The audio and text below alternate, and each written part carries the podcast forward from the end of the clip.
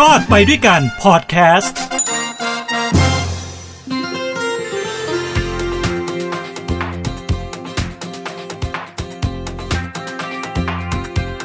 สวัสดีครับ นี่คือรอดไปด้วยกันกับผมทินโชกมลกิจครับ ก็กลับมาพบกันอีกครั้งหนึ่งทางหูดีพอดแคสต์นะฮะ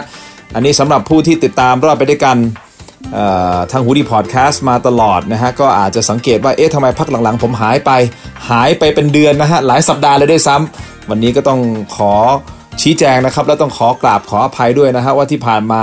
ชีวิตของผมค่อนข้างที่จะยุ่งนะฮะยุ่งเหยิงมาก แล้วก็การจัดตารางชีวิตของผมก็ไม่ค่อยดีสักเท่าไหร่นักนะครับ ก็เลยเป็นข้อผิดพลาดของผมเองที่นะฮะไม่ได้มาอัดพอดแคสต์ให้แฟนๆที่ติดตามรายการเนี่ยได้ติดตามนะครับ ก็ต้องขออภัย แต่หลังจากนี้เป็นต้นไปนะครับ ผมก็จะประพฤติตนให้ดีขึ้น แล้วก็จะมีระเบียบ นะฮะแล้วก็มีการจัดตารางในการลงพอดแคสต์ให้สม่ำเสมอกลับมาเหมือนเดิมนะครับ แล้วก็หวังว่าจะเข้มข้นกว่าเดิมด้วยซ้ำนะครับเอ่อแล้วก็อีกประเด็นหนึ่งที่ทำให้ผมหายไปนะฮะสามสี่สัปดาห์ที่ผ่านมา คือมันมีปรากฏการณ์ดาราฮอลลีวูดนะครับระดับรางวัลออสการ์รัสโซโครที่มาเมืองไทยนะครับ ซึ่งในช่วงนั้นผมก็ได้มีโอกาสไปเจอรัสโซนะครับแล้วเราก็ได้พูดคุยกันหลายเรื่อง ซึ่งจังหวะนั้นแหละครับที่ที่ผมค่อนข้างที่จะยุ่งนะฮะสองสองสัปดาห์ตรงนั้นนะฮะ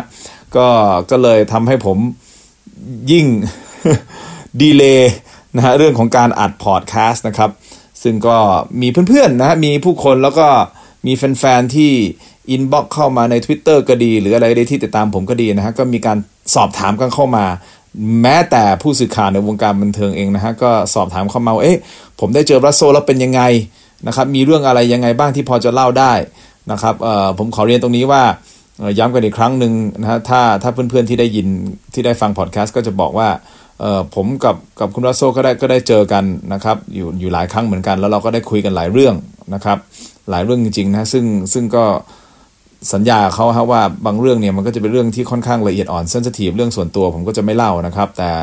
เรื่องไหนที่พอจะเล่าได้นะครับเอ ก็ก็เดี๋ยวในโอกาสหน้าก็จะนำมาเล่านะครับ แต่วันนี้รอดไปด้วยกันคงไม่ได้มาพูดถึงเรื่องของรัสโซนะฮะแต่แต่ปรากฏการณ์ของของรัสโซโครที่มาเมืองไทยนี่ต้องบอกว่ามันมีอิทธิพลกับกับผู้ที่ติดตามเขาใน Twitter เนี่ยสองล้านเจ็ดแสนกว่าคนนะ่ะมันทำให้ภาพลักษณ์ของเมืองไทยออกไปได้ดีมากเลยนะครับ ไม่ว่าจะเป็นสถานที่ท่องเที่ยวนะฮะที่ต่างๆที่รัสโซเขาเขาไปถ่ายแล้วก็ได้ได้ทวีตไปนะครับ ซึ่งผมก็ก็ได้รีทวีตนะฮะแล้วก็ได้เล่าเรื่องราว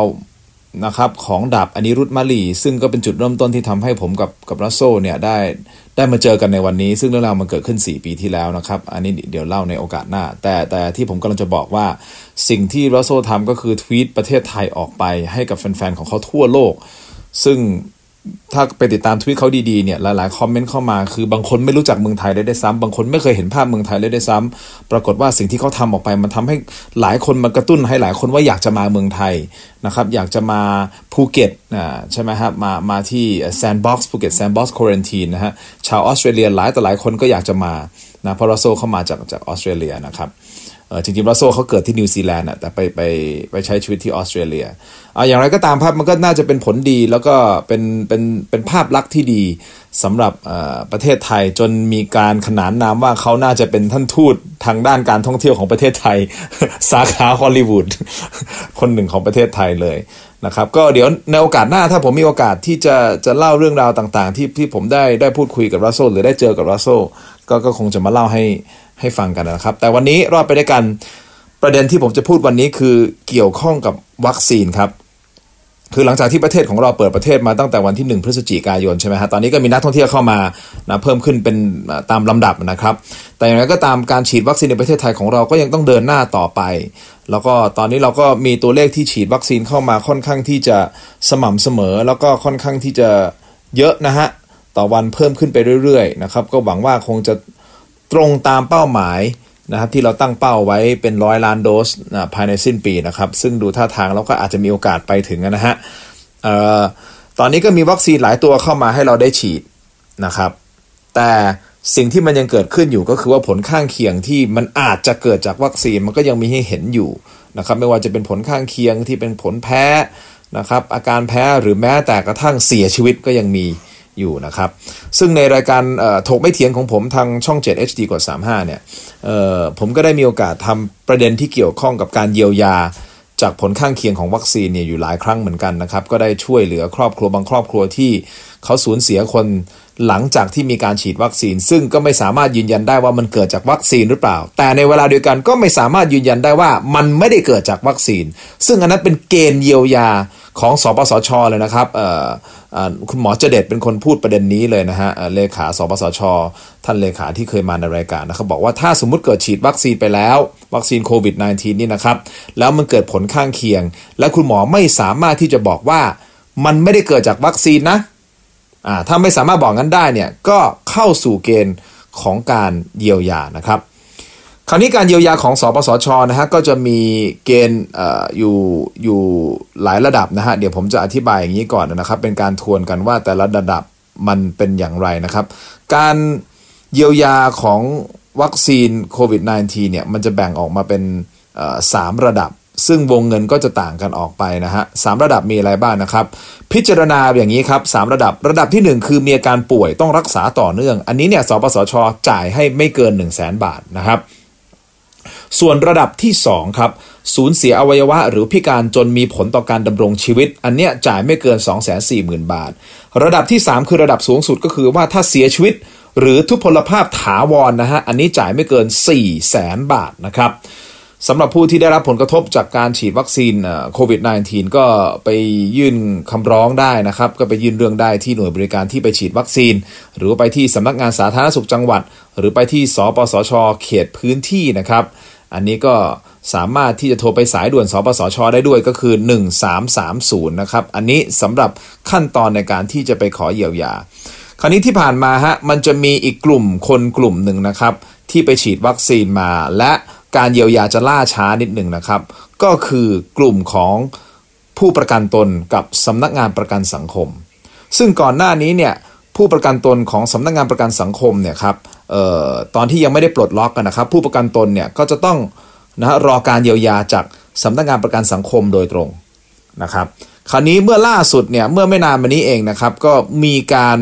ออกประกาศนะครับมีการปรับเกณฑ์จ่ายเงินเยียวยาผู้ประกันตนนะหากแพ้วัคซีนโควิด -19 เนี่ยก็คือปลดล็อกนั่นเองแหละ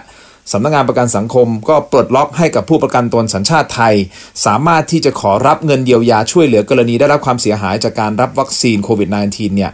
จากสปสช โดยตรง ก็คือจากสำนักงงานหลักประกันสุขภาพแห่งชาติโดยตรง โดยอันนี้จะมีผลย้อนหลังตั้งแต่วันที่ 5 เมษายนที่ผ่านมา แสดงว่าเป็นเป็นร้อยเคสเป็นพันเคสนะครับที่เขาค้างคาอยู่ในระบบของสำนักงงานประกันสังคมที่ยังไม่ได้รับการเยียวยาจากผลกระทบของวัคซีนเนี่ย นะครับ ก็คือเขาก็เลยบอกว่าเอางี้แล้วกัน มีการปรับกฎเกณฑ์ใหม่เนี่ยให้ย้อนหลังตั้งแต่ 5 เมษายนมา สามารถที่จะเข้ามาขอการเยียวยาจากสปสชได้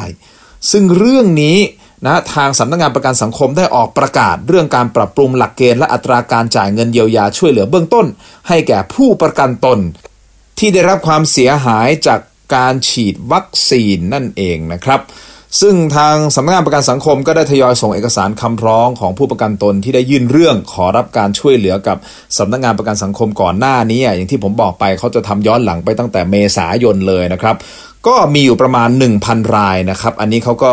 เอาเอกสารคำร้องต่างๆ ยื่นให้กับทางด้านของสปสช แล้วนะครับ ทางสปสช เองก็ได้มีการตั้งคณะอนุกรรมการ 12 ชุด เพื่อที่จะเร่งพิจารณาในเขตพื้นที่ของกทมแล้วนะครับสำหรับ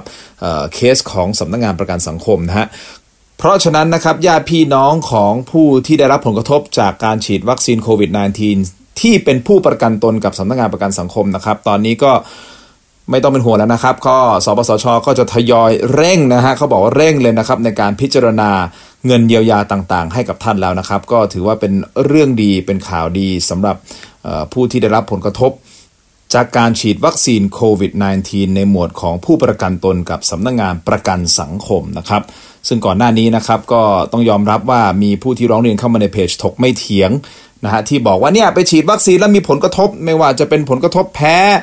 นะครับหรือว่าแม้แต่กระทั่งถึงเสียชีวิตนี่นะครับ ว่าทำไมยังไม่ได้รับการเยียวยาสักทีนะส่งเรื่องไปทั้งที่ประกันสังคมทั้งสปสช แล้วทำไมยังเงียบไม่มี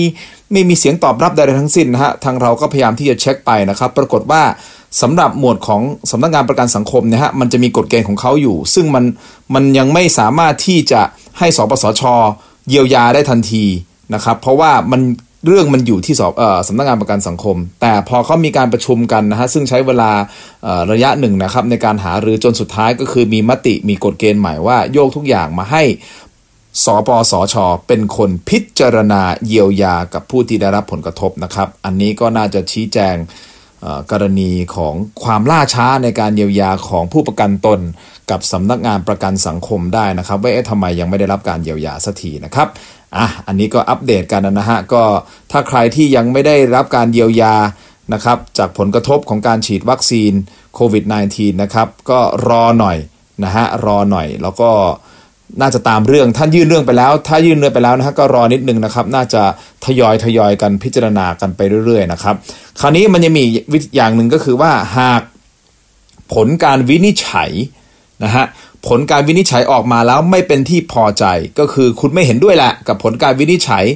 ยังมีช่องทางในการยื่นอุทธรณ์ได้นะครับ ยื่นอุทธรณ์ภายใน 30 วันได้นะฮะหมายความว่าถ้าสมมติกับเขาวินิจฉัยออกมา เกิดบอกว่าอันเนี้ย ไม่เข้าข่ายได้รับการเยียวยา แต่คุณบอกหัวชนฝาเฮ้ยมันไม่ใช่อะเราต้องได้รับการเยียวยา คุณสามารถที่จะไม่เห็นด้วยได้นะครับ และคุณมีสิทธิ์ในการยื่นอุทธรณ์ได้ภายใน 30 วันนะครับก็สอบถามเพิ่มเติมได้ที่สปสช 1330 นะครับ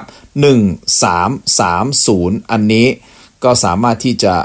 สอบถามข้อมูลต่างๆ อื่นๆ เพิ่มเติมได้นะครับ ระยะเวลาในการยื่นคำร้องนะฮะก็ภายในระยะเวลา 2 ปี นับตั้งแต่วันที่ทราบถึงความเสียหาย นั่นหมายความว่าถ้าสมมติคุณฉีดวันนี้ แล้วเกิดคุณแพ้ คุณมีระยะเวลา 2 ปี นับจากวันนี้ในการที่จะยื่นเรื่องขอรับการเยียวยานะครับ อันนี้ก็เป็นข้อมูลที่ฝากเอาไว้ให้กับท่านผู้ฟังทุกท่าน ในรายการรอดไปด้วยกันนะครับ เอาละนี่ก็เป็นเรื่องของการเยียวยาโควิด -19 วัคซีนนะครับ ที่อยากจะฝากทุกท่านก็ช่วยประชาสัมพันธ์กันนิดหนึ่งนะครับ ก็แต่ทางที่ดีที่สุดนะฮะก็ไม่อยากให้ทุกท่านได้มีผลกระทบกับการฉีดวัคซีน แต่ก็ยังยืนยันนะครับว่าการฉีดวัคซีนเป็นสิ่งที่ปลอดภัย แล้วก็ดีที่สุดในการป้องกันตัวเรากับโรคโควิด -19 นะครับเอาละครับ ทั้งหมดนี้คือรอดไปด้วยกันกับผมทินโชคกมลกิจ ขอให้ทุกท่านมีความสุขครับ ความทุกข์อย่าได้ใกล้ ความเจ็บไข้อย่าได้มี ขอให้มีความสุขสวัสดีมีชัย แล้วพบกันใหม่นะครับ สำหรับวันนี้ลาไปก่อนครับ สวัสดีครับ